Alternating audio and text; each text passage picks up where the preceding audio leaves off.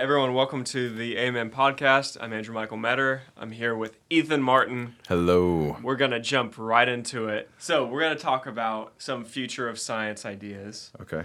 And what's cool is that you're an excellent guitar player. Thank you. And there's a lot of technology in music that I feel like gets looked over. Yes, I can agree with that. I mean, between shoegazer, pedal playing guitar players, Mm-hmm. to the recording side of things, which we both connect through. Yeah. So I want to frame it in this way, and then we can just jump into it and Okay. talk about and explore these ideas. So something I think about a lot is the future of biomechanical technology, like cyborg adaptations for humanity. Okay. And this is great. All right, let's go. And so, just like our eyes are physical devices that allow us to perceive light, right? Okay. And they're tuned to specific frequencies. Like we can see invisible light, but radio waves are light. Infrared, ultraviolet, X ray, gamma rays are all light, Mhm. but we can't see them. Just like the human ear is tuned to, like the average hearing is 20 hertz to 20,000 hertz. Right. So we can't hear below or above that. And then you think about like what does that mean for audio engineers? Like there's a, there's actually a like mechanical nature to our hearing that d- is degraded Right. over time Right. and some some people have a greater ability to hear and listen to things and it's like that with all of our senses so imagine our tongues being tuned with specific mechanical devices to taste That's creepy, man. that is. It's creepy to think about. and so like imagine just like light there's all these different spectrums of light that we can't see we know they exist Uh huh. like we can perceive radio waves with an, an antenna to pick up a radio wave and then we can hear it Mhm. and like we can hear light just imagine a biomechanical tongue that can taste new flavors You're blowing my mind. Like I, I mean, I, I'm imagining, but you know, I've thought about that kind of thing before, and not so much in the biomechanical part, but like uh, colors that, like the thought of a of a new color, or the thought of just something that Yeah. absolute to humanity being added to, changed, whatever. It's a pretty, uh, in my opinion, it's kind of terrifying. But that doesn't mean it's a bad thing. It's just scary to think about. Like if they came out one day and they were like, "We have a new color in the rainbow," it'd be like, mm-hmm. "Oh shit!" you know. I mean, that I would be a little freaked out. I'd probably have to go to the woods for a few days and just kind of like we're genetically modifying rainbows yeah. and now yeah. they will all have this new color yeah. Maybe the flat earthers had it right after all. I don't know. Oh man, I just feel like if we got to that point, the corporations and the sponsors, like you would look up in the sky and see like, this new deluxe rainbow brought to you by Nabisco. Nabisco. Brought to you by uh uh Soyuz. yeah, Soyuz. Yeah. this new Russian Russian rainbow. Oh man. That's creepy to think about. Um do I think that that type of thing is possible? Absolutely. I'm sure, you know, if if the world lasts that long, I would think that we'll get there, you know. Um, I'm sure there's people out there that would say that sort of thing isn't as far as uh, far off as you would think. I don't know. Um, like the uh, the smart wallpaper, for example. Have you ever heard anybody talk about that? No, I Um, haven't. Like where where um, they they say that in the future, you will be able to. Like your wallpaper will be, your walls will be your smart device. Oh, it'll can, be like- like, dynamic. Yeah, and you can It'll like eat an dinner with your family across the world in the same room with them, and you'll be able to like virtually interact with this wallpaper to change the wall colors and to watch whatever you want on the the TV that is your wall Yeah. or whatever. You know what I mean? And Yeah. that that kind of thing is to me a, a very small drop in the bucket that is kind of what you're talking about where those are the things that it starts to lead to you know the more and more that we as humans interact with AI and find ways to integrate next thing you know that wallpaper becomes like a pair of eyeglasses which then becomes a contact lens which then becomes an ocular implant which Mhm. there you go now you've officially Yeah. crossed the line you've So- you've officially done that you know and it's it doesn't seem that far away you know that's it scares the hell out of me personally but Yeah, like I've been um, over the last couple of years, I've been working on a short story or like a novella that's kind of Black Mirror ish oh okay that Yeah. pertains to like bionic eyeballs. okay So the idea is like eventually camera technology is going to eclipse the threshold of human vision right to a point where the average human being could be looking at something that's filmed in let's say 50k mm-hmm. But that's more defined than our eyes are able to see right so at some point human vision resolution is just capped Yeah, and I, I feel the same way with sound. I feel the same Yep. way with anything that is being, um, I don't know what you call it, transmitted in the form of bits in order or samples in order to replicate reality, you know. And then there's, I think, the whole side of it where you think to yourself, um, there's always going to be the digital space between each sample, right? No matter how many samples you can squeeze into a space and it gets smaller and smaller, and the space that those bits go into is smaller and smaller, and you can get more and more into smaller and smaller spaces. There's always going to be that like digital separation between those things. So, like, is it ever going to actually even reach reality? Who's to even say? Right.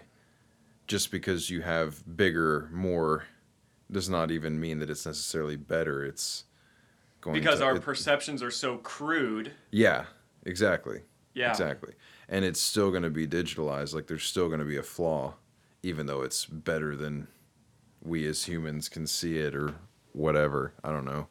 Like I guess I've always thought Telefunkens can hear better than my ears can, so it doesn't seem that far off. I don't know.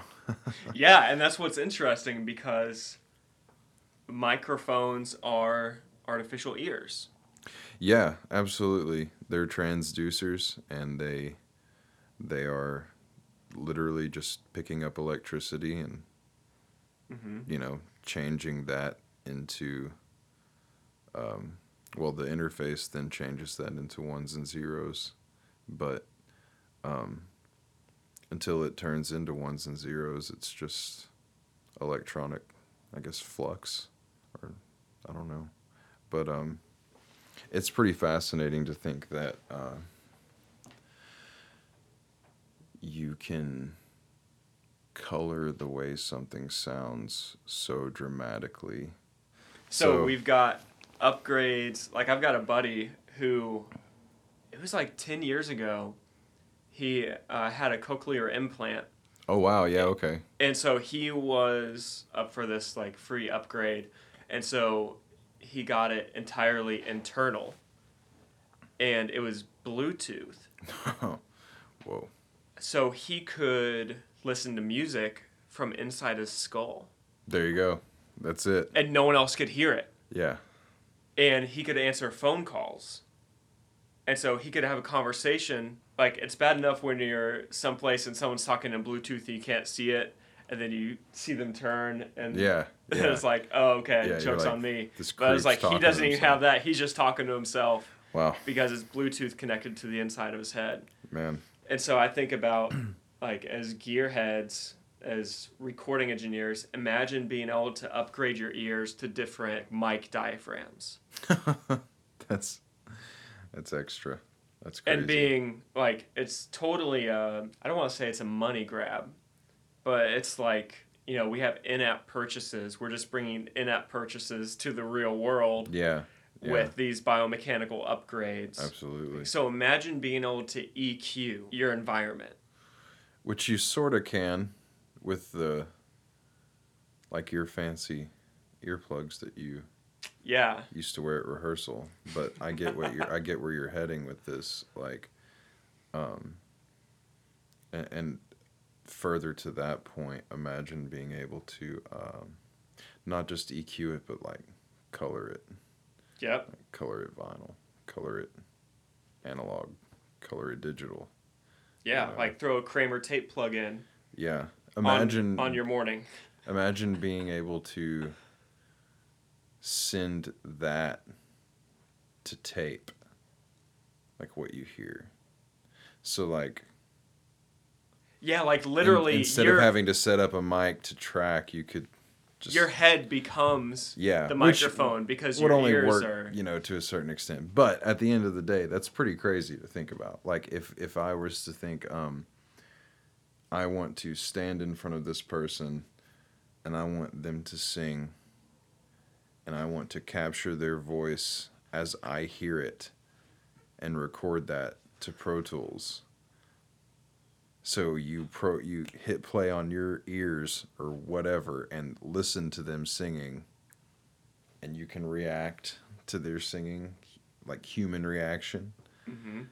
It's pretty wild. Like, I was just thinking of someone like instead of singing into a mic on a stand, you're just singing into a person yeah, like and like just- making eye contact. well, you've seen the uh, you've seen the Neumann mic that looks like a head yeah. or whatever. Just picture it in its underwear, man. You know.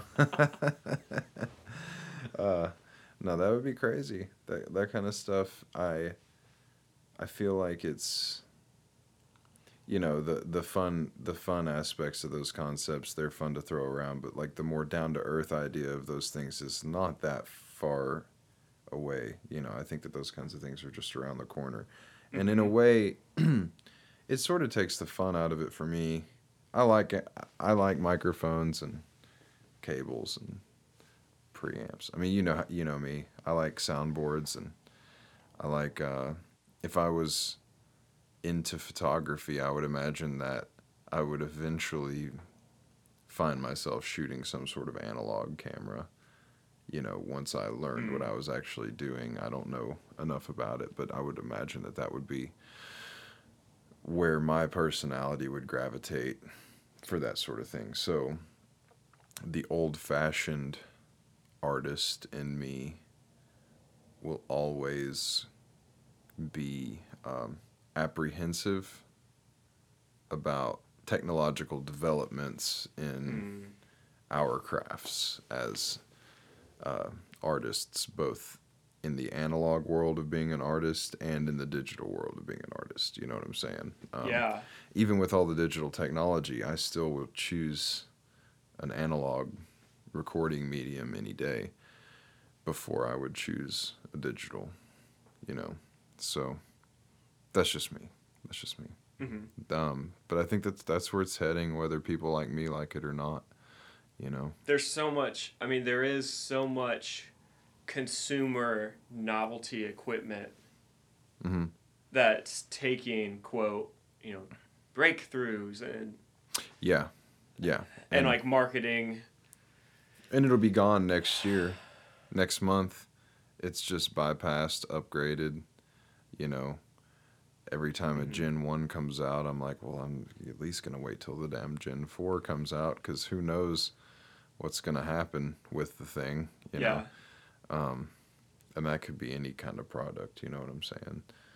Uh, and what's sad is is um, once you cross into the the other side of the glass, so to speak, where you start to be um, you be you're on the teams that facilitate what it takes to bring art from its ideal stages into being like in the hands of the public right? You realize that that stuff is planned.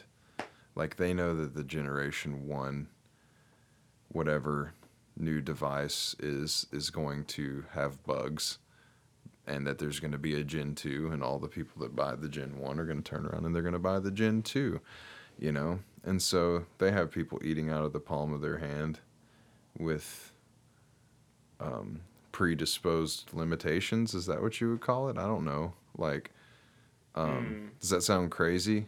I i don't think it's crazy.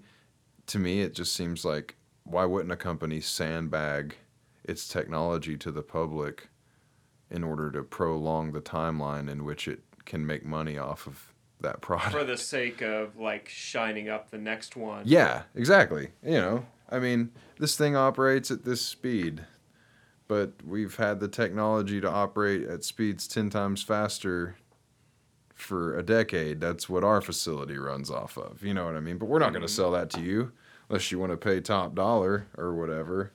And that to me is that's also why I think um, that it's all going to happen really quick.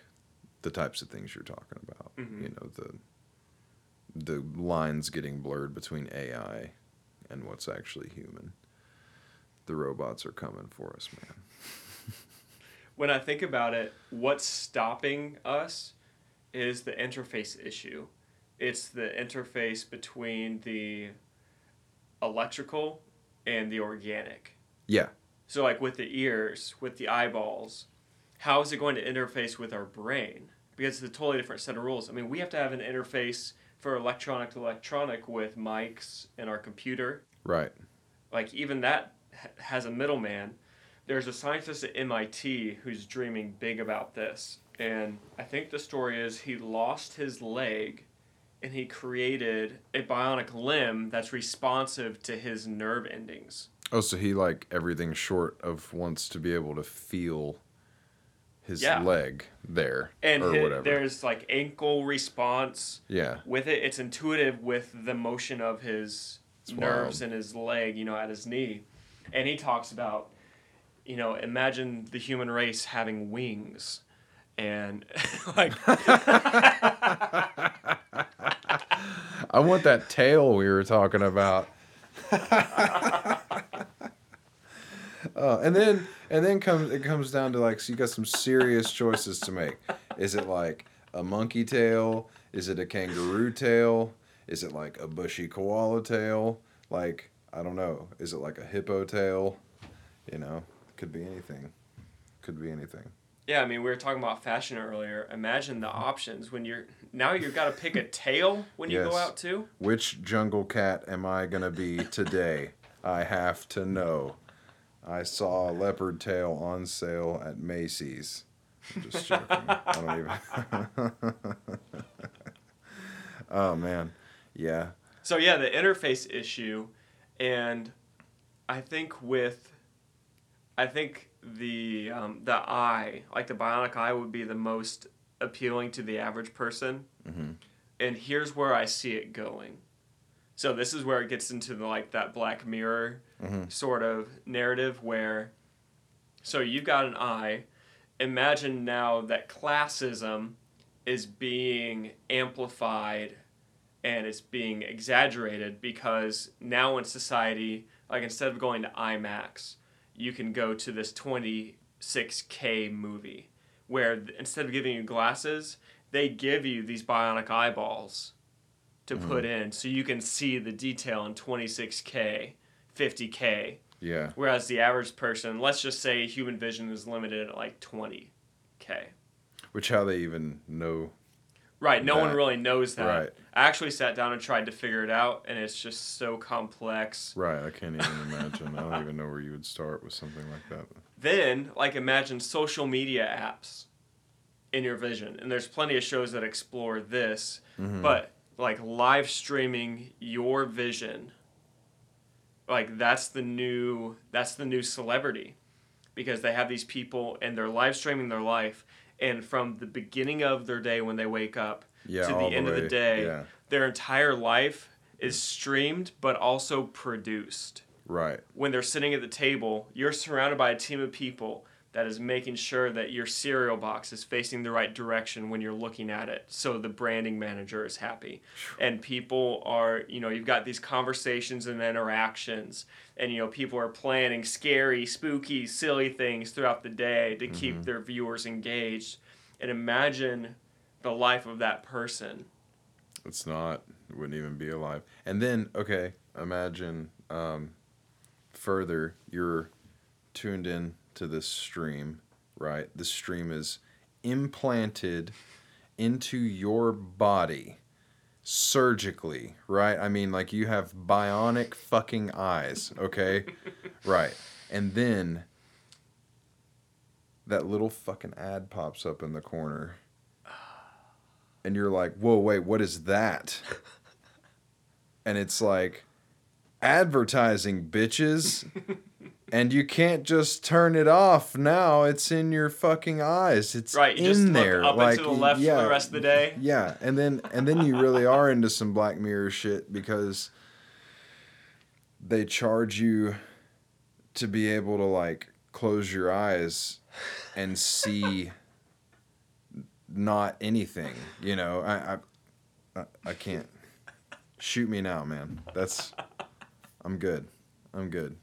If that's what Uncle Sam's end game is, then I'm moving, going to the woods. You know, but that's um, that's where I always see that going. I can't help but feel like, um, as much as we all love working, much as we all love making money, things like that are just totally fueled by capitalism, and I feel like the end game is always going to be like, how can we make money on advertising? How can we make money on advertising? Like, Mhm. and then the second enough people have subscribed to this new method of viewing or whatever, it's done. yeah It's done. If it's your ears, all of a sudden an ad pops up in your ears, like it was the radio. If it's your eyes, all of a sudden that little thing will print across the quote unquote screen, which isn't a screen, it's your thoughts, which is totally fucked. And it'll say whatever it's advertising and it's something you don't care about at all or something that some algorithm has assumed you care about and there's nothing you can do and it's done. You have surgically put that in yourself you know? Um, that is the point at which this guy punches in on the old time clock right there. Yeah i'm good. I'm good man. So remember we were talking about the the moon episode a little bit ago. Oh yeah. And like there are people like china wants to put artificial moons up into the sky. But like i imagine if if someone was able to like take ownership of the moon i mean there's a space treaty which says no one's you know the moon is no one's like national land. It's open. Right. it's human land. Or like it's not even human moon. land. Yeah, it's like no, it's, the, moon. universe. It's It's a hunk of but space like imagine looking up at the moon and you see the coke logo. Oh man, like imagine ab- like advertising getting to that extent it's like i don't want to see that I don't either. i don't want to live in that type of world right? Or like the Coca Cola star floating around up there. Like, come on, get out of here. I'm good. Yeah, that's crazy. I'm or, or yeah. yeah but the closer we get to these like biomechanical i don't know adaptations these implants Mm-hmm. like all all of that is going to seep in and i feel like we have enough science fiction and ingenuity and creativity to be able to explore these things before that happens Mm-hmm. but do any of these corporations really have accountability so we can prevent these things or do we have to explore these things as some great experiment I would go as far as to say that there, if there's accountability, I don't know. I don't. I, I don't know who's holding who accountable. You know what I'm saying? It seems to Mhm. me like um, money is the final accountability for everything. You know, unfortunately, but um, I don't know. Um, I don't I don't What was the second half of the question again? There was the accountability. Yeah, th- so basically, like with things like Facebook, even before Facebook existed, Uh-huh. that was like a social experiment. Oh, Like, yeah, oh, that's what it was. No, yeah, we're just gonna do this. Here's this product. I would like to think that we've learned from things like what happened with social media, hmm but I'm going to say that we don't probably don't care, you know, the people who are the real the bean counters, but if they, you know, if they uh I mean, you know, if if they if they do it like that again and it goes to some kind of astronomical level, it just goes to show that they used social media to create another formula as opposed to using social media as an example of which types of formulas to avoid you Mhm. know? And and that's how i feel about it. Um, do i think that it's something like that would most likely turn into a social or, or come about as a social experiment? Yeah because people can do what they want you know? So that just is what it is. Um, do i do i agree with that? The people that would be doing that in my opinion um, really have no business inside someone's head you know? Which ultimately that's what that's what you're doing. If you're implanting something into someone's eyes someone's ears someone's brain or whatever and it like has internet access i mean you're you're in their fucking head you know what i'm saying? It's not it's no longer just for medical advancement or i know that i personally Like would- something that's enabling versus something that's yeah like, like, if, a if- novelty, basically. Yeah, you know, if you if you are getting glasses, if you want contacts or ocular implants just for basic sight, right? You're not legally blind or anything like that, hmm and then you just decide you want internet access in your ocular implants. In my opinion, that is a leisure or, or not leisure, but that's yeah, like you said, novelty, you know. hmm And um I mean, it's like it's like walking around with a smartphone. Exactly. Like, are smartphones a human right? E- exactly. So, uh, so it's it's like when I think of it like that, I think me personally, I want nothing to do with that. I don't want radio waves to be able to access the inner workings of my brain. That doesn't sound anything short of totally creepy. Mhm. You know. Um, So I think what we need to do is we need to judiciously legislate these things proactively. I think that starts with things, little things like data rights. You know, Uh-huh. like just humans having the right to their own free floating information that they're not even aware of that's out there you know Yeah. and, and each person having the right to their own file or whatever it would be of information pertaining to their personal lives that's been gathered by all these major corporations like Google and I mean, so imagine like the basic framework that we have is a free service with ads, or you pay Mhm. and get no ads.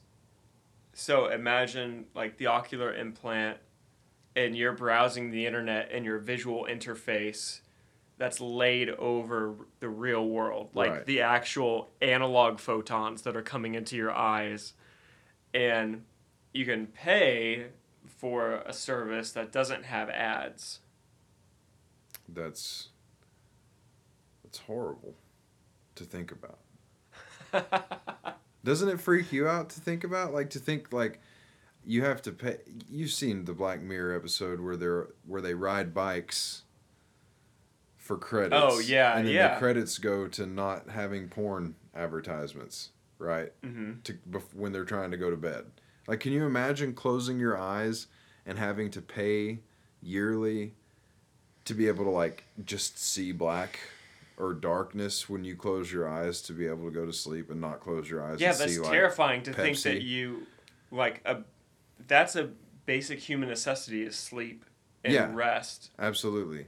And and to think that, you know, that type of control could be asserted over your person is um well that's some George Orwell shit right there. I just can't handle it. I you know. I, I feel lot. very passionately about this because I like with exploring dinosaurs being remade, Mhm. right? There's several headlines throughout the years, people trying to take, you know, amber DNA that was found and turn it into a viable dinosaur. And everyone, like the public outcry is generally, yeah, well, haven't you seen Jurassic Park? Look how that ended up. And it's like, okay, like I, I squirm when I hear people say that because I, I think most of the time they're being genuine and serious right. That a science fiction idea would play out in reality. Like, it's science fiction. It has a like certain set of predicated elements for story and narrative Yeah. that are used to engage you. But I guess I just wanted to say I hate it when people say that. Let it be noted. I really dislike it. Be like, Yeah. oh, haven't you seen this? And it's like, that's not an argument. Like, that's not a reason. Yeah, yeah, that can't be why you don't think that we should create dinosaurs. Anyways, I think that just because a Black Mirror episode exists, Right. like that shouldn't be like we shouldn't name the legislation after that episode. right. We shouldn't like format off of those things. We should explore those things using, you know, psychoanalysis, lots of different scientific methods Mhm. that have been vetted. But at the end of the day, I do think things like dis like anything that is disrupting your autonomy. Yeah. Like I can not I can see a billboard there and not look at it. But if something is within my Yeah, if it's stuck like, in your vision- visual plane. I think that's criminal. Yeah, I really yeah, believe that's criminal and it is human rights. Like to some degree even evil. Yeah. Even if you are like gullible or naive and you're like I don't see a problem with it. So here's here's what I want to ask you. Okay. The government has seatbelt laws to protect us. yes. Does the government have a responsibility to legislate these things and protect us from these things in the private sector? Yes. Absolutely. Because it is. I mean, I'm not sitting here saying like bionic eyes are the way of the world, but like, you know, like technology. Yeah, technology, though, in general, is the, the way of the world now. And um, with technology being being that it's moving so fast um, so much so fast in in this time period i think that it's leaving a lot of gray area that the people who are aware of that gray area have just been kind of letting it slide because no one else really notices. But now people are making noise and i think it's really important because i mean i don't know about you I would assume I know that you don't want Google to know your daily life and your daily activities and everything, but I, I, I definitely don't want that. You know what I'm saying? And uh, I think that there's a big responsibility for people to. There's a big responsibility for people to in the in the general public to become aware that this is a thing Mm-hmm. And then there's an equally big responsibility, if not astronomically larger responsibility, on the powers that be to give people their next generation of human rights, which is Mhm. basically the right to your data, the right to have privacy on the internet the same way you would have privacy if it's a if it's a felony for someone to open my letter my junk mail from JC fucking Penney or whatever the fuck, then it should be a felony for someone to be able to tell me what I searched on the internet when I was Christmas shopping for people. Mm-hmm. But Or, even you know, even more so, like tracking when you're in a car and when you're walking. That's not even online. yeah, it has nothing to do with anything. That is And- your reality. Yeah, and, and like it should be it should be absolutely illegal, you know, um at least for that to be accessed for any reason other than an emergency situation that is then authorized by the owner of that information, you know. Um but there's another part of me that just thinks that uh, we're too deep for that now. What is it that um, the social dilemma? Everybody's talking about it. The the Netflix. Yeah, I haven't seen it, but That guy of said, and you know, I don't know numbers, so I don't. But that guy said that there's some seventy something thousand data points on every human being in the technological world or whatever. I mean, that means that you and me, you know, on average, Google has seventy thousand things. Individual things that they think they know about us. even with I don't know 70,000 things. what the fuck is that? well, you, know? every every fret on the guitar. I mean, that's a yes. couple, and then Jeez. Yes, and then every fret on my bass. Don't forget that. And then there's every piano key. That's at least a couple, you know, couple hundred. couple hundred things. Yeah, you know. I know 2 plus 2.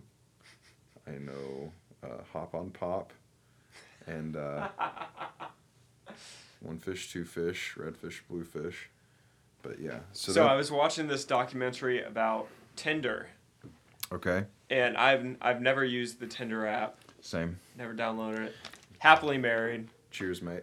and um, this documentary was exposing like Tinder goes deep. This Yeah. woman in France printed off her history. She got it when she found out, and it was just like pages and pages and pages and pages of like insignificant, meaningless data, Mhm. but also like very personal Mhm. things. Just from an app like Tinder, you think, oh yeah, this is just for dating, or you Mhm. know, people use it for whatever. No, everything is like that.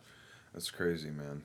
Um, it doesn't surprise me, but it's it's nuts. Um, and don't even get me started on like thinking to myself like okay, you know, you have a very nice I just admired your guild guitar over Yeah. here and played it. Bet bet me a dollar I don't see a reverb ad for a guild acoustic guitar. I have two, by the way, reverb if you're listening on my phone, so don't advertise me one. I don't need a third one, but still, like, I'm just saying, I'd be damned if if I don't get an acoustic guitar ad, you know, Or- or yeah, yeah, an ad for a Soyuz Launcher. Russian module, you know. uh, yes, we all need a Soyuz module, but The Uh, algorithm gets cracked and you start getting Russian spaceship ads. Yeah, instead. right, right. You know, yeah, fly to Russia, become spaceman. But um, it's that, it's that damn old troll farm in St. Petersburg, man. I'll tell you what. Have you heard about that? The- Troll farm? Yeah, yeah. They they. You mean like internet troll or Yeah, like yeah, no. genetic mutation? Yes, they they uncovered a a uh, what would do? A hive of trolls. a uh, they uncovered a, a hive of trolls, a an underground metropolis of of trolls in Russia. Um, but yeah, so um, I digress. I forgot what we were. Is it like one of those like I always joke about like cell phone farms? Someone's got like a New York apartment with fifty thousand iPhones that are all streaming the same song, and people pay them to like up their streaming values. It's like a troll farm, like Russian bots. Well, no, it, I think it's actually like teams of people who create fake news and and mass flood American social media with fake news so that no one knows what the fuck's going on. And then so everybody's like, I hear that motherfucker, you know, punched somebody in the face, you know, or what, you know, like, you know, like I hear pepper sprayed ten thousand people in Vermont, you know, and it, or I'm just kidding, I'm making like ridiculous extremes, but little bitty nuances of like like No, yeah. propaganda and but things, but and it's it'll just be probably it's probably the so opposite. much. Like good things happening. Yes, Like trolling and creating fake Yes. like positive things, to, and probably both sides of political polarities. Totally, and they and they target people who ha- do not have an opinion, like people who are not public about their opinion, Mm, right? And they try to turn you to one direction or the other, and the whole thing is uh, apparently like the whole idea is so much fake media that you can't even sift through it to find what's real, um, and you have to fact check and. mm. Uh, I it's always pretty wild to think about. I always picture it like this, like instead of being drawn towards the center, towards each other, Yeah, there's so much media that's like, oh, let me put this morsel farther away. So you you turn your back to one another and you're walking further away Mm-hmm. from this, you know, unity. yeah, Oh, yeah. Feel It's good unity, for but separation. but like you're walking further towards this tribal, monolithic mentality, Yeah, and you start to identify more and more with it. I could definitely see that happening. absolutely. And you know, I, I think at any basic level in history, if you want to fuck with a society, Mm. I mean that's the kind of thing you do. Um, lies and deceit, really, you know. So um, that's why I, I hate that my career has to. I hate that one of the unspoken requirements of a career in the entertainment world is the like necessity for social media presence Yep. and not just any like high quality social media presence. You know, people want your numbers to be high. They want to be able to see proof of your career just by scrolling through your media and links to all your stuff and contact info Mm. and what are you involved in and who are you and and it's kind of like And who are you connected with? yeah, and it's just kind of like man, you know, I uh I hate that because if it weren't for that, I wouldn't be connected to any of it. I wouldn't want anything to do with it. And I go in and out of these bursts where it's like, oh man, I, I miss playing gigs. I gotta pump my social media numbers back up so that it grabs the I can send this video to someone and show them that it got attention and get a gig. And it's like, since when could you not like just walk in not walk in, but since when was like the quality of the art when did it when the when did the quality of the art stop being the thing that is focused on you know what i'm saying Oh man. and, and it's yeah. it all goes back to um it all being refocused in, on digital formats and digital platforms and enhancements and and it's all so it's so visual. A conversation i love having with people is you know artists put so much into their appearance. Right.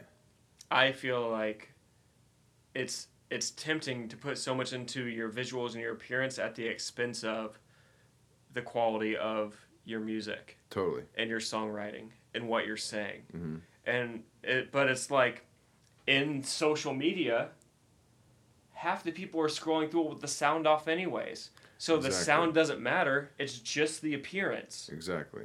And and it's sad you know um and it's definitely creating a gap between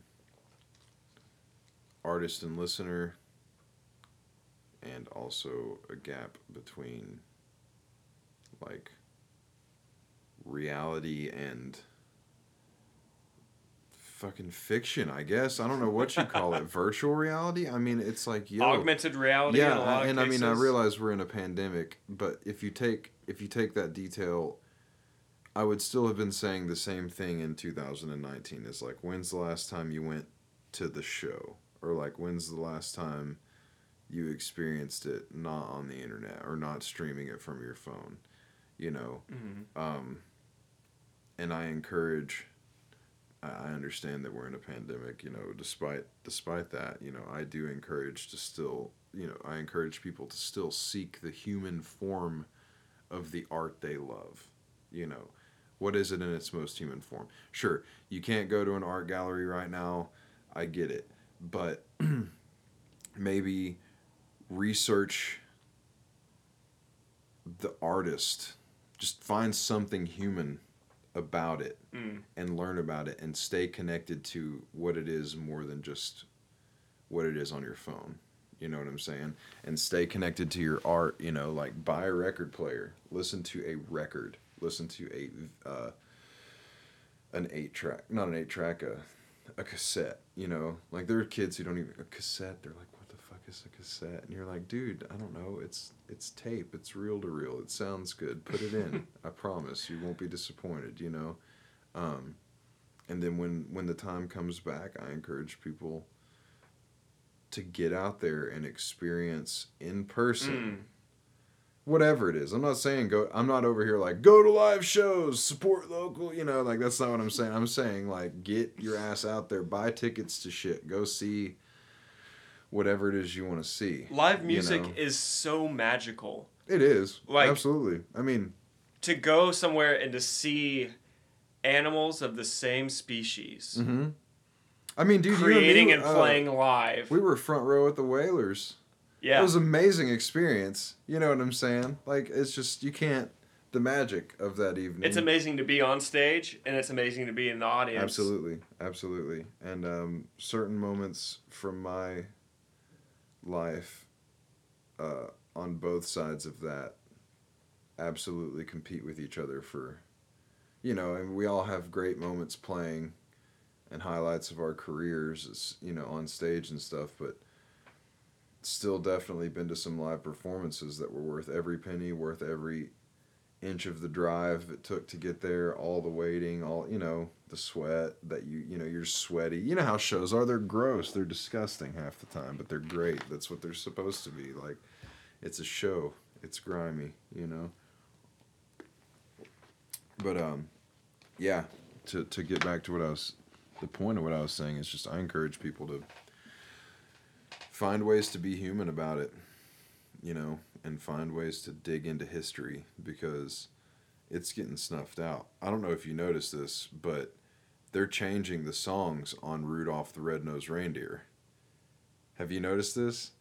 Like like or they're cutting songs. Like these old cartoon they took Charlie Brown off the fucking the Charlie Brown Halloween got taken off the fucking shelves. I don't you don't even have to include all this if you don't want to, but like I'm just saying, I don't know if you've noticed this, but like they Apple TV bought Charlie Brown. Apple bought the rights to Charlie Brown, and now they don't show it on TV anymore. And they took it off the shelves. If you want to, if you now want to access Charlie Brown, it's selling for about hundred and thirty dollars a copy on eBay. hmm Charlie fucking Brown, or if you like, like if you want to, um, Or you can get these Microsoft Ocular implants, Yeah. and it comes with your. and the, or like like or like the old the original Rudolph, like they're cha- they cut some of the songs out of it, you know, or like if you watch the Andy Griffith show, they're cutting pieces out of like just all these. I use these things because they're just like classics that still make it Mhm. onto TV, you know, and Christmas movies are a big part of that. You know what I I- mean? Imagine them remixing old musicals like The Sound of Music, but with like a tr- a trap, Oh my gosh! Like I can't. a I can't trap my sensibility, like putting hi hats and, and Yeah. bass in every song. It sucks because you know the digitally remastered copies of like Beatles stuff will come out, and that's cool. I get it. You want it to sound like what they would have, if they were creating that music in this time, like they would be doing the full spread. But isn't it cool to kind of hear? Excuse me, it with like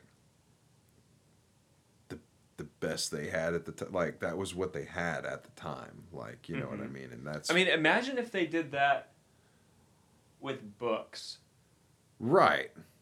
It It was like, oh, you can't like you can't have access to this knowledge, this right, information. right. We're going to, and, and and you know what? Who's to say they don't? Honestly, that's kind of creepy or, or whatever, and like conspiracy theorists a little bit, but.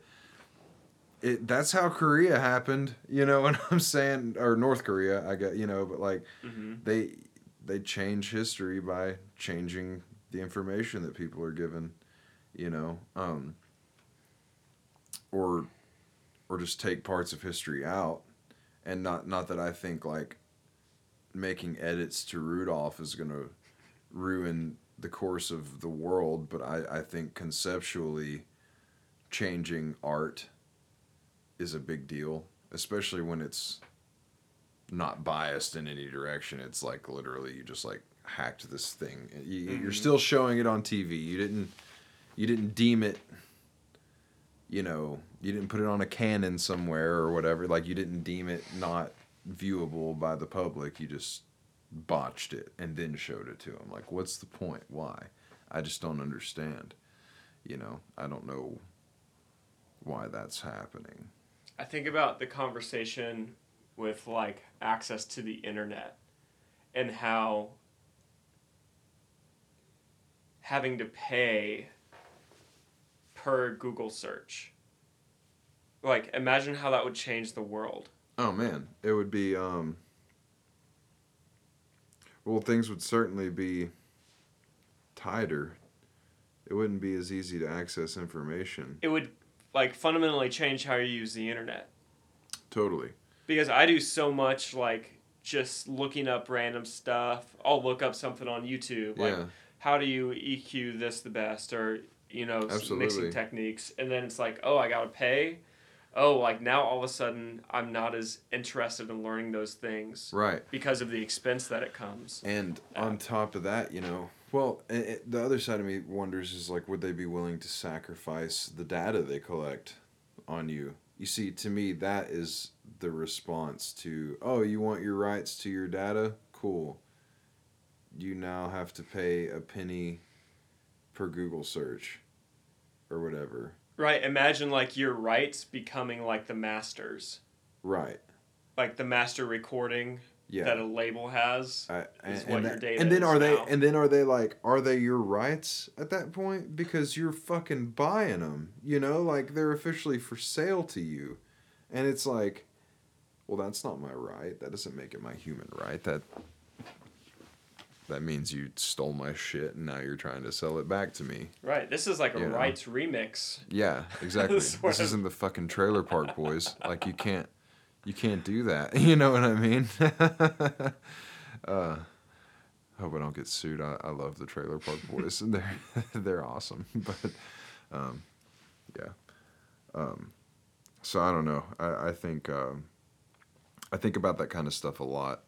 Um i don't talk about it a lot because ultimately i think uh, in the right or wrong company, you start talking about robots and how the shit, you know, like you, you tell the wrong person robots are taking over, and then your relationship with that person just isn't the same from that point forward. That you know, they're like, oh, you're one of those fucking guys, you know, fucking flat earther or whatever.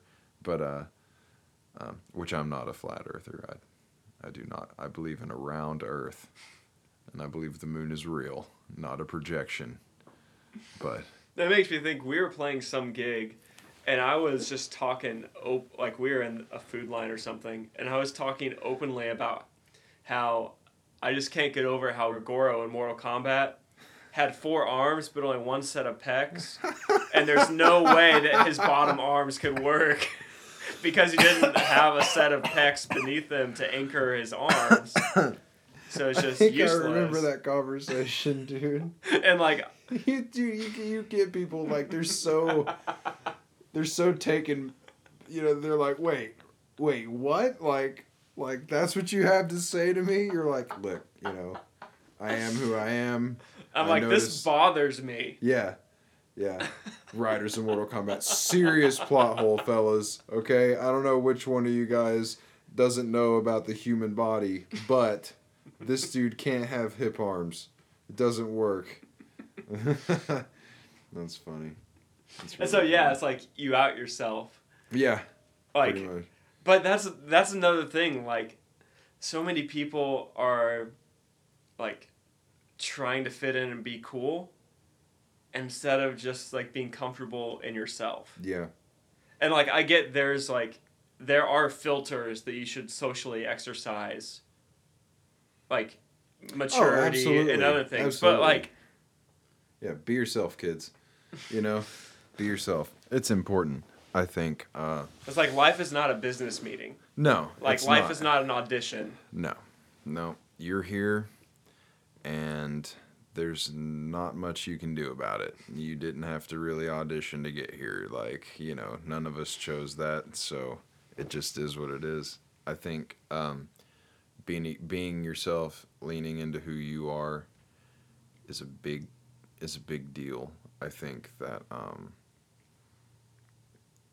I figured that out when I moved to Nashville to learn to record music. You know, I, I went up there and um, I was surrounded by people who had found themselves and Mm.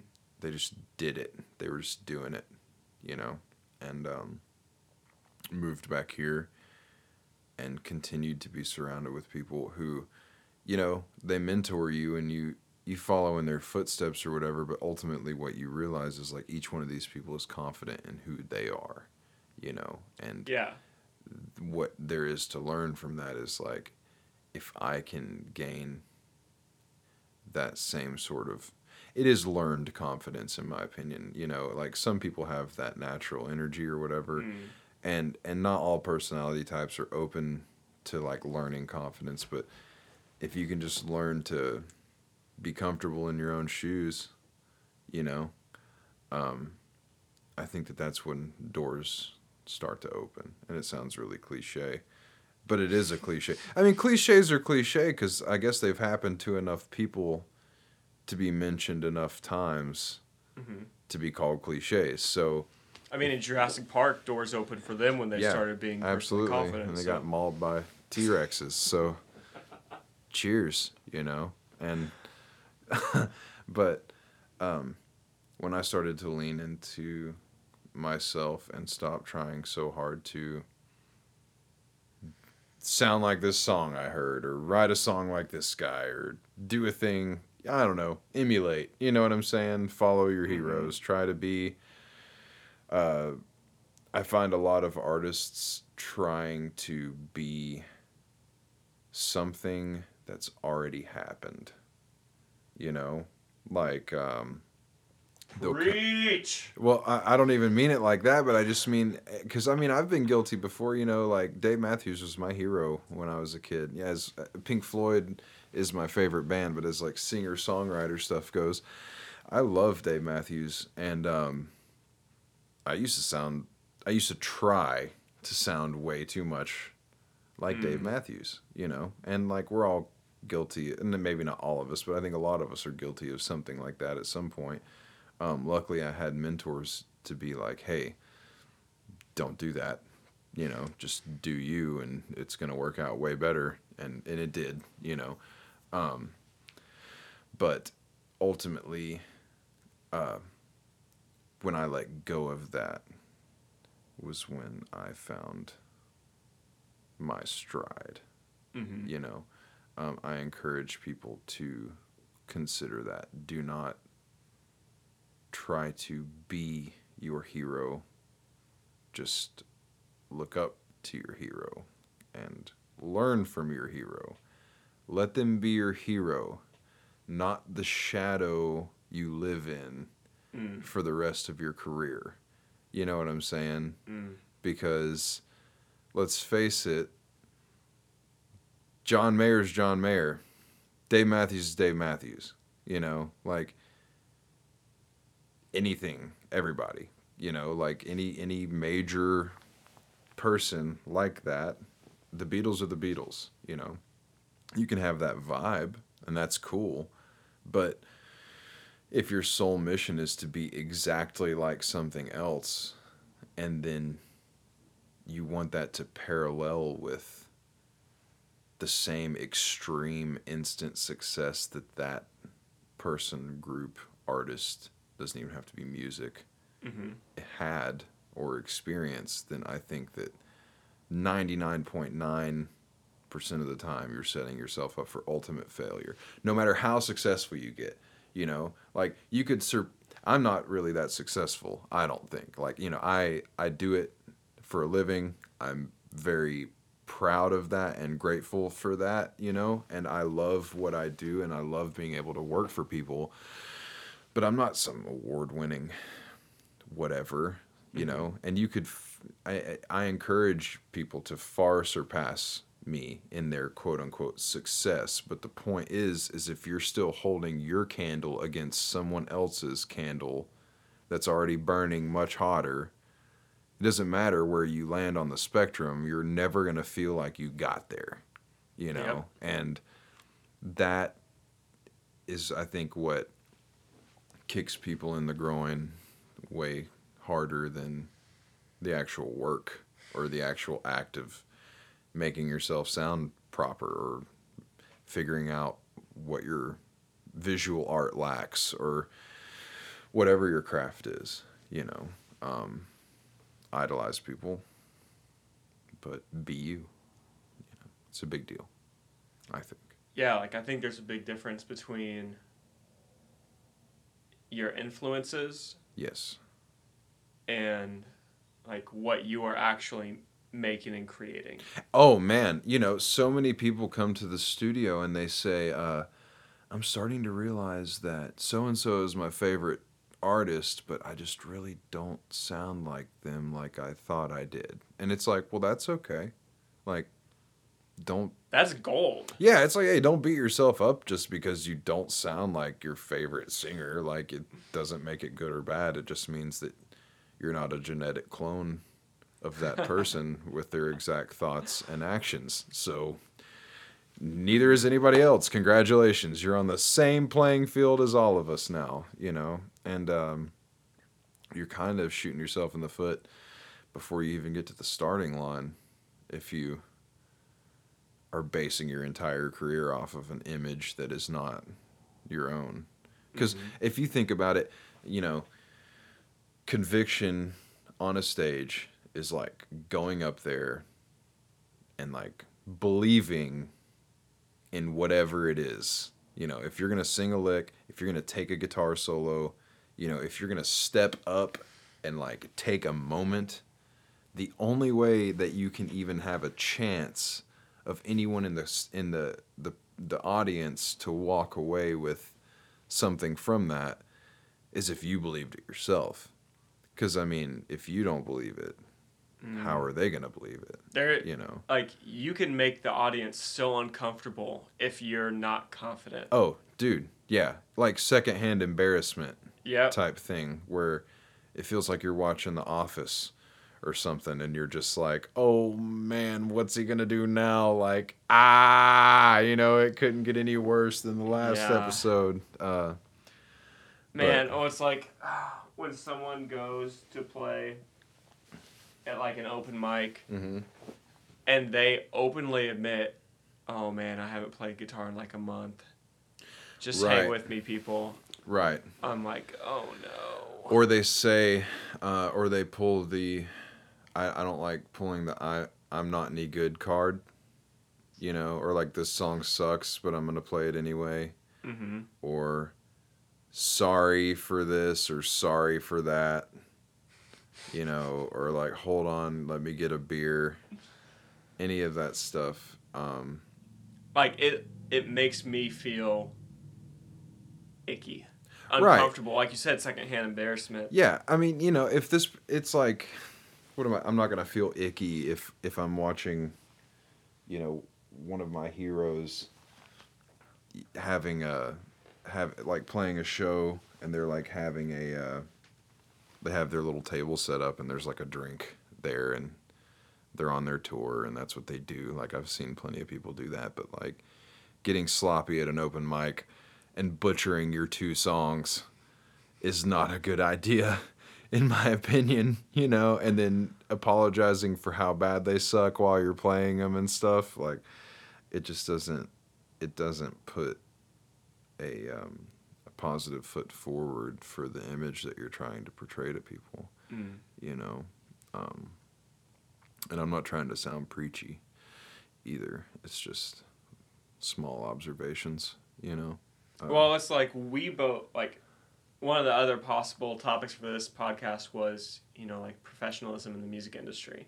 yeah, yeah, it's And a big thing. We both care about that. Yeah, deeply. Um, especially here, you know, locally. Uh, I think that our music scene is developing, and I don't. I'm not speaking on behalf of COVID here. You know, like I take the virus seriously. I wear a mask. I think that that's a good thing. You know, but I'm not going to let it kill kill my spirits. You know, and there is still serious growth um, even just I don't know spiritually in the music scene, and I don't mean that from like Mm. like an organized religion standpoint. I mean like the spirit of the artistic community in this town is ever ever g- growing ever more fruitful all the time, even though we keep on kind of getting kicked while we're down. You know, as is every town. Um, losing Songbirds was devastating for me personally. I love that place. You know, a lot of really unique memories there for me personally. Um, And, And- and, a and- national and dare I say global gym. oh snap! I mean, global is absolutely how I feel about it. Uh, when that when that suffered, that was the beginning of. That was when we really went to our knees, you Mhm. know, and I think we've kind of been getting kicked while we're down ever since, a little bit. Um, but you you know I don't notice. I notice that, you know, the schedule at Arch stays full and Arch being the studio that I work at for the people who are listening who don't actually know. Um, and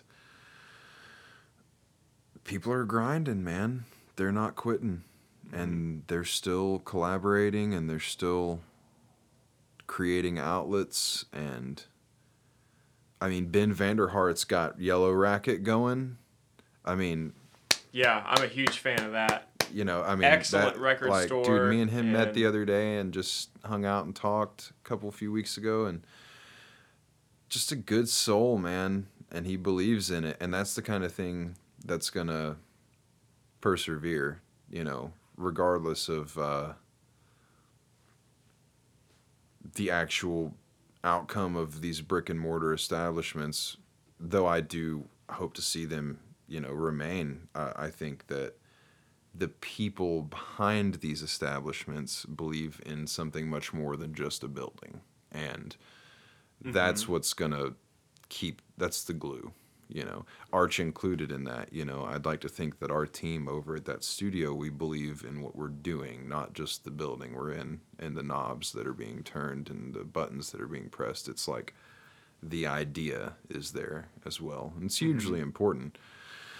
Um, it floods over into the live scene. It floods over into things like this podcast. You know, uh, it, it it goes across the board. Um, the standard is raising. The the bill is raising. The attraction to the city is raising. and The traffic through the city from major artists is growing. Um, it's only a matter of time. Uh, I do, you know, and I, I feel slightly conflicted because you hear people talking about how that gives locals less and less of a chance, you know, because things are getting more and more diluted. But at the end of the day, um, I don't know. It seems to me like it's it's just the bar raising, you know, and um, Like what people used to get by with isn't flying anymore. yeah, it's not enough. And um, I I really don't have anyone specific in my brain when I say that. Like in this moment, I'm not even really thinking Mm. about anything specifically. I'm just talking. I'm I'm more glossing over a decade of ming- intermingling with people and and just meeting and shaking hands and trying my own things and passing and failing and making a goober out of myself too. I mean, we've all been there, you know, like we all do things on a stage that are like, ah, you know, let's scratch that off the list. This went well. Yep. That not so much, you know, or like this song I'm never gonna play again, or whatever. there's so many more things I've scratched off than I've put a check next to. Absolutely, absolutely, and I think that um, it's like your ability, not ability, your the the meth the your response to that is really what Mm. creates success.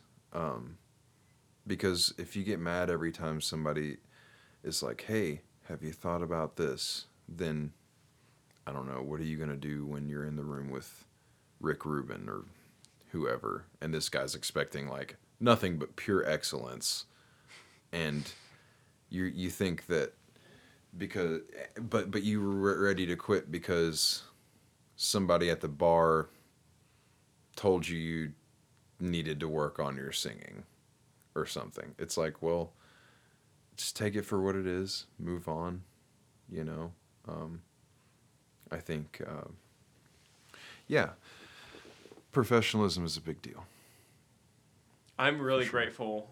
Like a lot of the most recent, like especially during COVID and quarantine, I've really reduced like the number of people that come through, Mm-hmm.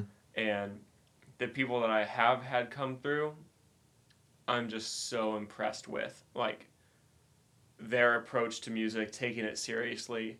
Yeah. Like I just ha- I kind of have a general conversation the first time I record with someone and just say, like one, I feel like something that's really important to say nowadays is like, listen, there's no funny business here. Like I'm never going to like try and try to like hit on you or like do sexual things Yeah, absolutely. here like this is a professional environment we're here to work have fun that's Mhm. not on the table yeah, like that's not what this is for yeah, and absolutely. i've also had people respond and have so many stories where they're like relieved when they hear that Mm-hmm. just to clear the air of it Mm-hmm. and the sessions that follow that are like we can be creative fun silly we can share like what we self-identify as stupid quote ideas Mm-hmm. that you're like when you get into a recording space you're like oh no i gotta give i gotta give premium i gotta give Yeah. the most and it's like it's silly it's fun it's childlike and it's also like the artist responds and i can press them more and i can say uh, let's redo that take Mm-hmm. you know like that was that was flat i could fix it but i want like i want us to grow too and i want you to nail that Yeah, so you can be proud of it and you can say yeah i did that right Yeah, absolutely. and that is such like i treasure those moments mm-hmm. like those real moments in the studio with someone especially who can like take the back and forth Yeah, the back and forth is important. Um, I have seen so many people get inside their own head about the back and forth. Mm. Um, and in my position, I mean, you produce music as, as well, and I, you know, I run into it. I've run into it a lot in my career. Um, people are not used to, or they're not always prepared for you to look at them and be like, hey, this thing. Because their whole, everyone they've ever played to has just been like, yeah, sounds great. And hey, you know what? That doesn't mean that they were lying. They may have thought it sounded great. They may have not known that you added a tick in that space and now you come back in on the two by accident and you, you just need Mhm. to start a tick earlier or whatever but like you some sometimes you try to have that conversation and people just malfunction man. Like they just malfunction and i don't know what it is. I guess I, i've, I've been there you know um, so yeah psa on that.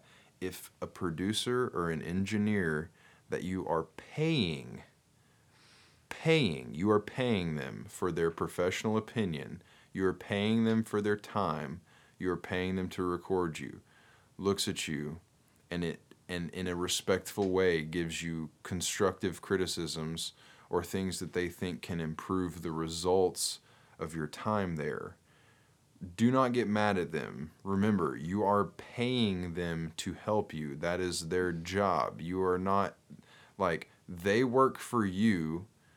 You don't work for them. And if they're worth their weight as an engineer or a producer, you know, they know that they're working for you. Um, It's a team effort. It is You're team not effort. fighting each other. yeah, and if you tell them what they want, what you want, you know, like up to a certain extent, don't let them tell you to fuck off either. You know, like if you say, "Hey, this needs to be slightly louder because that's just how I'm hearing it." If they tell you no, remind them that you're paying them. But on the flip side of that coin, if they look at you and they say, "Hey, um, I actually think that the frequencies here in this thing that you want louder are going to make your vocal sound quieter, but we're showcasing the vocal. So I would think that mm-hmm. maybe we should explore it this way first. We can try your way as well. That doesn't mean they're telling you to fuck off. That doesn't mean they're telling you to suck, that you suck. You know, that just means that they've been doing it for 20 years or whatever and, and they they're hearing a thing that you might not be trained to hear, you know. So it's all constructive, it's all objective. It's called objective creativity. And that's like the the word of the day right there is objective creativity. Yeah, pretty much, you know. kids. Like it is. It is. So, I don't know. Um little things like that. Yeah, like even just that attitude, like Yeah. for that to be added to the spirit of Absolutely. Chattanooga and Absolutely. our artists, and for like, I mean, that does come with trust. Oh yeah. Mm-hmm. Like you got to trust someone and like be on the same wavelength as someone. it's a big deal. But additionally, I mean, like my attitude is, I want to, I want to be the best that I can be. I want to grow. Totally. I want the music that I make to constantly get better. I want to get better at expressing my ideas sonically and, you know, lyrically. So, like, I invite that feedback, but it's easy to go through life and think, oh, yeah, everyone's like me. Like, Right. not everyone has those same attitudes, those same experiences. Right, or to think like, oh, well, since I'm cultivating that environment here, they're gonna automatically vibe with the concept of that. Yeah. It's like, yeah, no, not necessarily. Like they're, Yeah. you know, and I don't know. You do it long enough, you can read people. I usually know within the first fifteen minutes if somebody want really wants me to fuck off, you know, and just do. It's like you're here to hit play. It's like, hey, you got it. I'll hit play. It's like, Consider it done. no EQ on your vocals? Yeah, Great. no, no, nothing. Yeah, whatever you whatever you want or don't want, like you got it, man. And so that's part of the job too. In the live sense of things, um, it's also it boils down to just little bitty details like uh, like wearing a je- jeans and a t-shirt and a ball cap on stage, right? Um, to me, that does not scream professionalism. Like just wearing like a crew neck shirt, like a graphic tee, you know. And Um, country artists everywhere are outraged. Yes, yes, outraged. But it doesn't. It doesn't scream that to me. It screams you just got off work, you know. Um, Oh, man. God. throw your collared shirt on. I don't know. Like is that is that does that make me sound I don't want to sound like an asshole. Uh it just it just makes me wonder like for every person I've ever You ever hear a good singer but you just lose interest? You're just like, God, I'm just not captivated by this at all. Like they're just up there standing still just being mediocre as fuck. Like, eyes closed. Yeah, not engaging, Mhm. not anything more than just singing the song. For me, like, visually, shorts. Like, anyone wearing shorts on stage, Yeah. that kills me. Yeah, and I used to be goofy at that because I played like lots of summer gigs, you know, and it just it's just part of it. Like I finally figured it out, you know. Like uh, I think joining the licks kind of brought me full circle because I used to play barefoot a lot and stuff, which I still Mm. actually really enjoy doing if the gig is right. But um, But that that's different than shorts to me. oh yeah, That's, yeah, shorts like, is shorts. Shorts, is are thing. almost unforgivable to me. Like it's such a big thing to me. That's great. That is That's great. such a pet peeve of mine. I love it. I'm gonna I'm gonna remember that the next gig you and me do. I'm gonna wear some the shortest shorts I can find, and I'm gonna make sure that my legs are straight out of winter, pale as ghosts. Um, nah, for real though. I hear you, man. I hear you. Um, And that's just a preference thing. That's not like I'm not really that prejudiced against it, but man, at the same time, it's like I do feel like there are certain aesthetics and things. Like you said, like it bothers me when a singer is just kind of like closing their eyes and singing without engaging with the audience. Mhm. And I think part of this conversation is tough because we're dreaming about what we want it to be, right. but we also need to nurture Absolutely. everyone along the way. Yeah, this is this is not a yeah. Those people suck because they're doing that. Yeah, It's not like, we're in our ivory tower No, looking because- down. Oh, you need to change this. Yeah, because you can you can find plenty of footage of me breaking all these rules. You know that I'm laying down right now. I'm But gonna search for the 10 hour YouTube of Ethen Martin. yes, do it. And shorts compilation. yes, Ethen Martin in shorts, um, uh, petting cats. No, nah, for real though. Um, uh, I I think I just I don't know clothing. It sounds so um shallow, but it's it's kind of a big deal.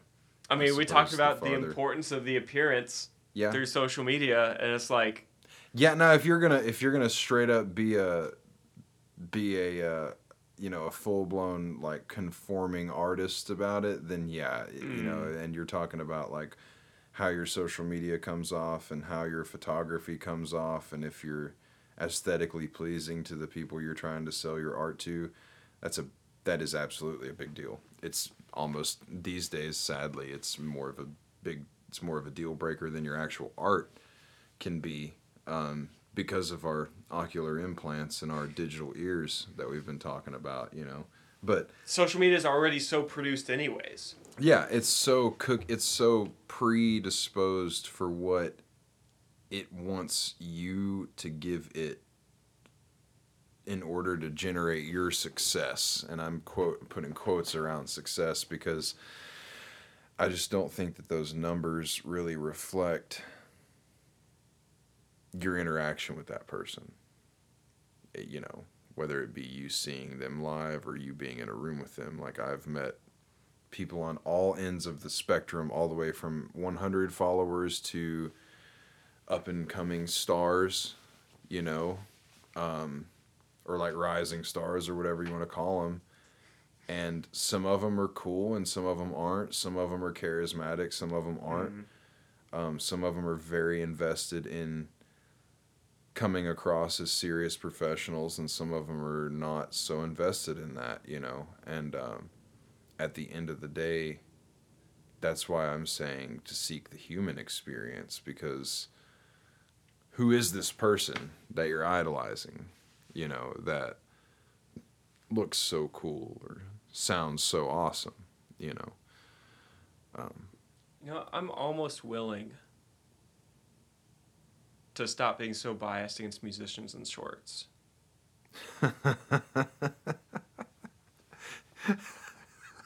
I'm almost willing. you're like, you're like, uh, how can we, how can we reform these people? I'm talking about These laws short wearers. laws that proactively legislate future technological advancements, but then I'm also the guy that's like, if you wear shorts, you're out of this town. Well, dude, me and my my friend Ben Durham, like we used to play at Rock City, man, and it would just get bloody hot up there. You know, like I mean, eight hours. I don't care. Yeah, your face. oh, this the conviction. I don't care. By God, you will wear sh- you will wear pants, winter suit, sir.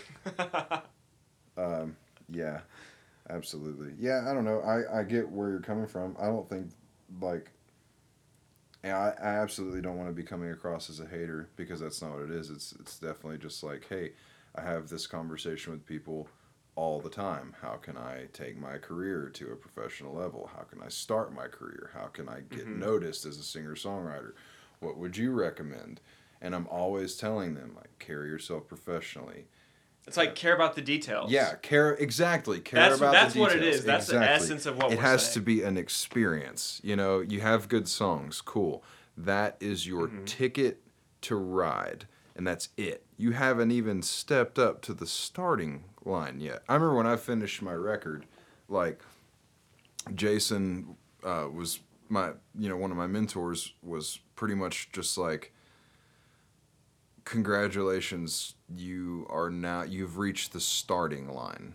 That's what he said Mm. congratulations, you've reached the starting line. And it really was a mind blowing statement for me because it took me like five or six years to make that record. Us, I should say us. It took us 5 or six Mhm. years to make that record. And we had breaks and gaps, you know, but at the same time, that's a really long time for someone to look at you and be like, hey, congrats, you, you now can begin your journey as a performing artist. You're just kind of like, whoa and that's just the music just the music now like how do i look like i sound how do i tell people my story in a captivating way how do i um, separate myself from everyone else who's doing this very thing you know um, and and i don't think i personally have even f- come full circle with the answers to those things I do know, however, that it's like you said, it is in the details. You know, the tighter the details get, the farther along I see careers go. Mm. You know, the It's more- like I would rather shorts be an intentional decision yeah, with purpose. yeah, shorts and a bow tie. I want to see a bow tie in there, and then we can talk. You know what I'm saying? Uh, polka dots only, please. Uh-oh. But tall socks. I need, yeah, or like you could do the uh, the short shorts with the the '70s double stripe knee high gym sock look. The basketball. You can have it all. Explore your style, kids. Yes, yes. Um, but whatever you do, make it intentional. And when someone looks at you and says, "Did you do that on purpose?" You say, "You're damn right, I did, sir." And then you shake their hand. And then you walk away like you don't care. No, I'm kidding. You don't do that. You Uh, cool guy then. Yeah, you. To cool the guy. greatest extent. Yes, you put your sunglasses on, and you get on their motorcycle, and you drive away. um, but yeah, if I was, uh, not that you asked, but if I was going to hand an official piece of advice out while I'm sitting here ranting about professionalism, I would say focus on the details, step outside of your comfort zone, do the things that you consider embarrassing. You know, if you've never worn an outfit on stage, get an outfit, wear it on stage. If you've never done a meet and greet, do a meet and greet. If you've never thrown an event, throw an event.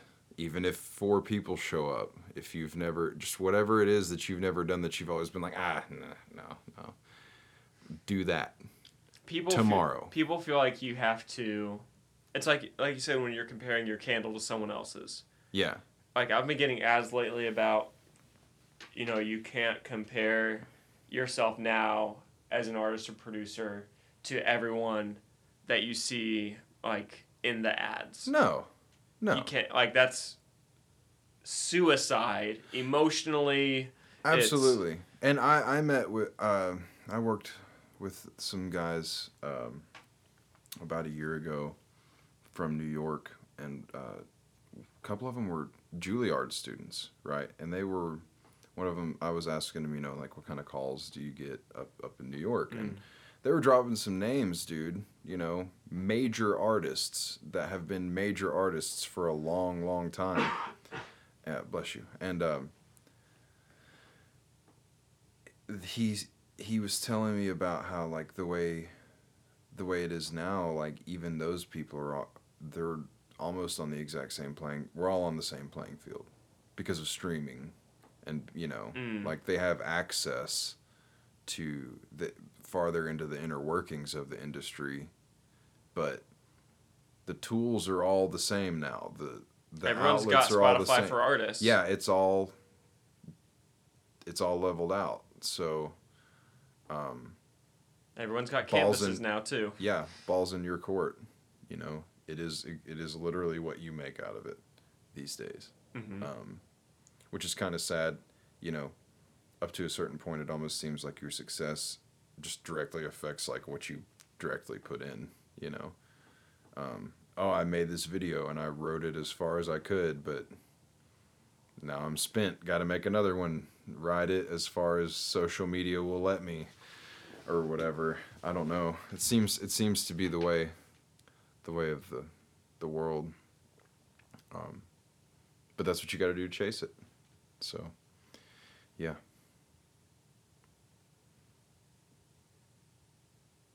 Good stuff, man. Anything? Any other thoughts that you want to touch on? Mm. Well, I just want to say if anyone makes it this far into the podcast, first of all, I love you. yeah, And uh, I'm really trying to do something where, you know, we're having conversations, we're talking, but it's framed around like we want to make the world a better place. Yeah, Yeah, absolutely. And there are experiences and there are people on the fringes of society who are often overlooked in these sort of things. I mean, you know, we were kind of joking about the laws with technology, but like there are people that are impacted by that. Mhm. That's not necessarily my experience in the world, but I just I want to clamor attention to those things and the whole reason for this podcast is exploring those ideas to make life better for people, Mhm. to explore those unexamined, shine the light in those dark areas. And so, like with Chattanooga, I really feel like there's a, a wave growing where Chattanooga is going to be the it city. Oh, I, I definitely think there'll be some sort of we will be some sort of hub for Mhm. some niche. And I think we could, I think we drop the ball if we don't steward that well and have that investment and nurturing attitude. Oh like yeah, I I don't want it to be the type of thing where only the cool cats get to play. Yeah. Like I I want great art to come out of the city. I want great relationships to be had in the city absolutely. around all of that. hmm And um, w- uh, running right alongside of that, I want those things to be earned, just like in any other city. You know, like I want it to be justly so. Yeah. um, and I want the professionalism to reflect, and I want the city to reflect professionalism, and uh, you know, I I hear more and more, you know, like people, cats and cat, cats in Chattanooga can play, and it's like, yeah, you know, we're not we're not Nashville yet, or L.A. or New York, but there are a lot of people here that are grinding hard to make a name for themselves and getting better all the time, and um, a lot of people that make quiet headquarters out of this place. Mm. Um, and they're in and out without anyone knowing. And I think that that's really cool. I think that that's the kind of thing that will help us grow and help raise our standards. You know, um, studios continuing to invest in themselves. Um, hopefully, the live scene will have its rebirth before too long, and we can all go on about our day. And I'm hoping for more opportunities for local artists Mhm. that are serious. Yeah, That Yeah, are serious career, about it. Career changing opportunities for people who are looking to dive in. Man, like the the city could have, like the type of stuff that I'm imagining with it is when people walk out of the terminal at the Chattanooga airport, Mhm. there's a list of artists, and they say like, "We're proud of our creators. Mm. Check out these artists." Yeah, But even then, like that's like the issue with that is creating the cool cats, the mm. in crowd and the not in crowd. Right. But at some point, you've got to recognize like the people that have put in time, the the people that invest in it. yeah, they're truly living it.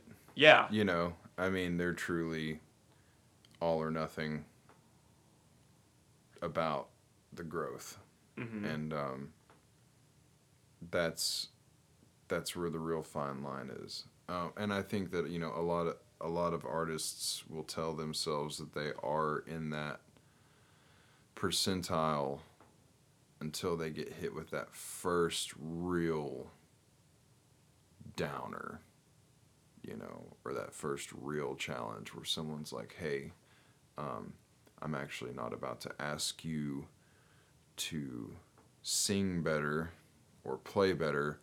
I'm actually about to ask you to consider changing the way you look or not acting like this on stage. I'm asking you to consider doing this instead. Mm. Um, I'm asking you to consider taking whatever you consider to be your thing and completely getting rid of it. And Like I'm Starting asking you to over. grow. yeah, exactly. And change and evolve. And um, that's a growing pain. You know, that's that's shedding old skin. That's not easy to do. And with that growing pain comes the liberation of the new you, whatever that may look like for whoever, you know. hmm Um, but until you're willing to step out of your comfort zone and go searching for that, that glass ceiling is kind of there, you know. So that goes all the way from wearing certain clothes on stage or for certain types of gigs. It goes from there all the way to being willing to pay for professional recording or being able being willing to pay a professional photographer to take pictures of you instead of just using a selfie or some kind of like bizarre graphic art that you did in Photoshop, you know.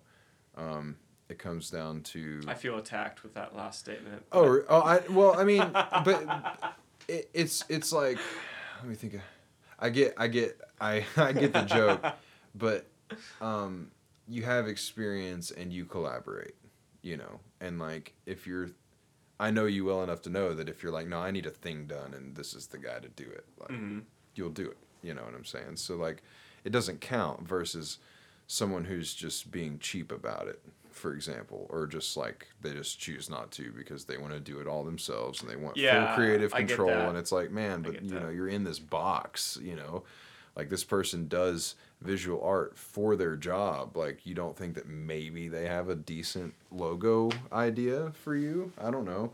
Um, so just being willing to invest in yourself, being willing to invest the time into yourself, practicing in front of a mirror, finding ways to hear yourself back, practicing to a damn click track.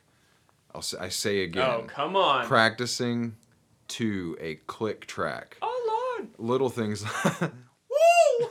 no, but little things like that, uh, you know, um, they they all add together to make this huge difference in the dynamic of your career and the confidence in when you find yourself in situations, you know, um, when you go to a studio and you're ready to record your song, you've been playing it for five years. You, you know, everybody you've ever played it for sounds amazing, and the engineer's like, "So what's the tempo?" And you're like, "What are you talking about?" It's like that moment. Tempo is a social construct to confine my art, and I don't subscribe to Yeah. those. It's a yeah. It's like the metronome is not broken. It is a machine. It is a machine, sir. You know. I had like- someone use that line Yeah, on me once. your metronome's off. No, no, no, no. It's a machine. It doesn't. It doesn't get off, unfortunately. I know. I'm just as frustrated as you are. I believe think I not. just swept it under the rug. and I Yeah, was like, yeah. You're like, yeah. Yeah, uh, okay, let's yeah, say- don't need- okay. Try it again. let's just do it without. so faster or um, but you know little little things, man. Just little progressions. Um, Yeah. fight those frustrations and be you. Do your art. I think I think that that's all anyone can ever ask of themselves. I think it relates a lot to skateboarding, where like there are certain combinations of tricks. Mhm. Like there's one, like I worked really hard to get this one specific one, which was fakie kick flip, uh, front tail slide, big flip out. I've done that trick ten times, Mhm. and that like I'm super proud of that. But I can't do it consistently. Right. And it's like I want to get to the point where I'm doing that equivalent musically Mhm. consistently. Right. Like that's my ballpark, that's my like home base. Mm-hmm. And that it comes with practice, it comes with simply doing. Right. Just experience. Yeah. And community. Community is huge. Um, I have I every one of my mentors was like, you know, over the years has has told me, well, you just got to go be around people that are doing it. You know, whatever it is, it could be anything. It doesn't even have to be art related. You Mhm. know, if you want to be a good at, you know, building houses, you need to go find someone who builds houses and you need to f- follow them around for a few years and do everything they say to do until you can confidently do it without them you know that's that's what you have to do Mm-hmm. um, and i think that uh, finding mentors and, and being willing to accept that kind of growth and um, being malleable really helps with that. Uh, it's a big deal for sure. Man i could talk about that kind of stuff for days. It seems like a dead horse but at the same time um, it seems really important an important dead horse because our it seems like we're on a we're walking a tightrope of professionalism and i feel like we can we can make it across to being considered like a major city basically Mm-hmm. and a major hub A formidable city. yeah exactly you know um, people I, people might very well may eventually say you know like oh you know like new york la nashville chattanooga chicago those are the places to be if you want to find the cats that can play Mhm. or whatever It's Um, like okay, Memphis, birthplace of rock, Nashville, country music, mhm, Chattanooga. Who knows what it's gonna be? right Could be It's something really the- totally different. Yeah, and um, and if it's not, maybe it's just maybe it's just the answer to what Nashville used to be, you know, or or what people have been needing, which is a malleable throwback a modern throwback into what things used to be, you know. Like Nashville is Nashville. It's stuck though. Like it will forever be Nashville, you know. Mm. Atlanta's Atlanta. It's like the opposite extreme. Um, where do you go to find a Nashville t- type of experience that is open-minded to doing things in a different way, but still operates off of a, or has the ability to operate in a completely analog mindset, you know? Um, Chattanooga. Yeah, Chattanooga. But I think that you know we could definitely create a cool hybrid um, for that sort of need. You know. Yeah, I feel like there are some people looking back to find that, like you said. Like I want to look forward. Mhm. Like let's explore new things. Let's figure out like the good and carry it into the modern era and beyond. Yeah, totally. So, my game, my goal, nurture that. Nurture the future of music. Don't let the old ways die. But don't be so ignorant to think that you can ignore the new ways either. Because it's happening, you know, like the digital world, digital Mm. interfacing, it's happening and there's nothing we can do about it.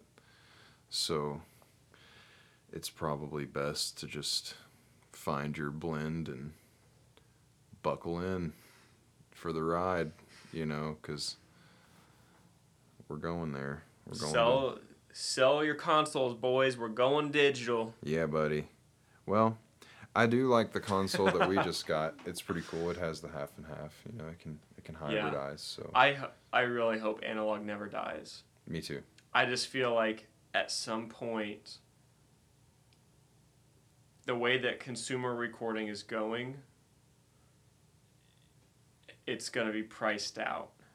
Yeah. And the people that have all that sick equipment are going to be forced to leverage it at lower prices unfortunately until something happens.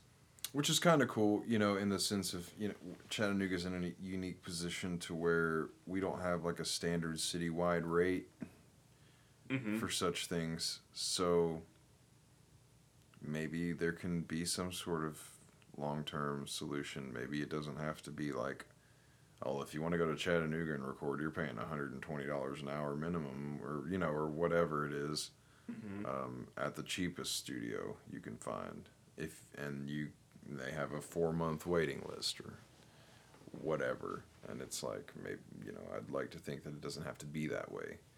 You know, maybe go to Chattanooga, get a decent studio for a decent price. Um, not everybody there is treating it like a conglomerate. You know, Mhm. um, I think that there's there's a lot of room for us to create answers to these issues in a very responsible way if the people that are at the the, the tip of the spear continue to care about the art more than they do the money Mhm. you know And I think I think along with professionalism, like I I think there's something to be said for I guess I've used quote a lot to try and communicate. I'm doing finger quotes, like Mhm. quote major artists Mhm. to rent out a studio and have that as their creative space. But I think for the most part, there's an aspect of professionalism that diverges at a lower level where you go into the studio and you know exactly what you're going to do yeah and that way you make the most of your time and you're not paying a lot oh man I've because seen- you know exactly Mm. what you're doing Yeah, that's a big deal. That's a whole different conversation. You know, Mhm. I've seen a lot of money get wasted. And, you know, honestly, being a studio engineer, at a certain point, you know, if someone's about to pay you for a full day of recording and they're not even making it through the first couple minutes of their first song and it's like hour three, you know, eventually I feel like it's kind of my responsibility to stop and reevaluate. You know, I can't righteously charge this person to just sit there and not know what they're doing yeah and not make them aware or guide them through that or maybe suggest that we come back at a different time um, it all it all kind of um, unravels a little bit in that situation you have to kind of reevaluate and have awkward conversations Yeah. you know telling someone that they're maybe not ready to um, record their record isn't easy. I mean, I don't know how do you, it's like telling someone maybe you're not ready to have your baby.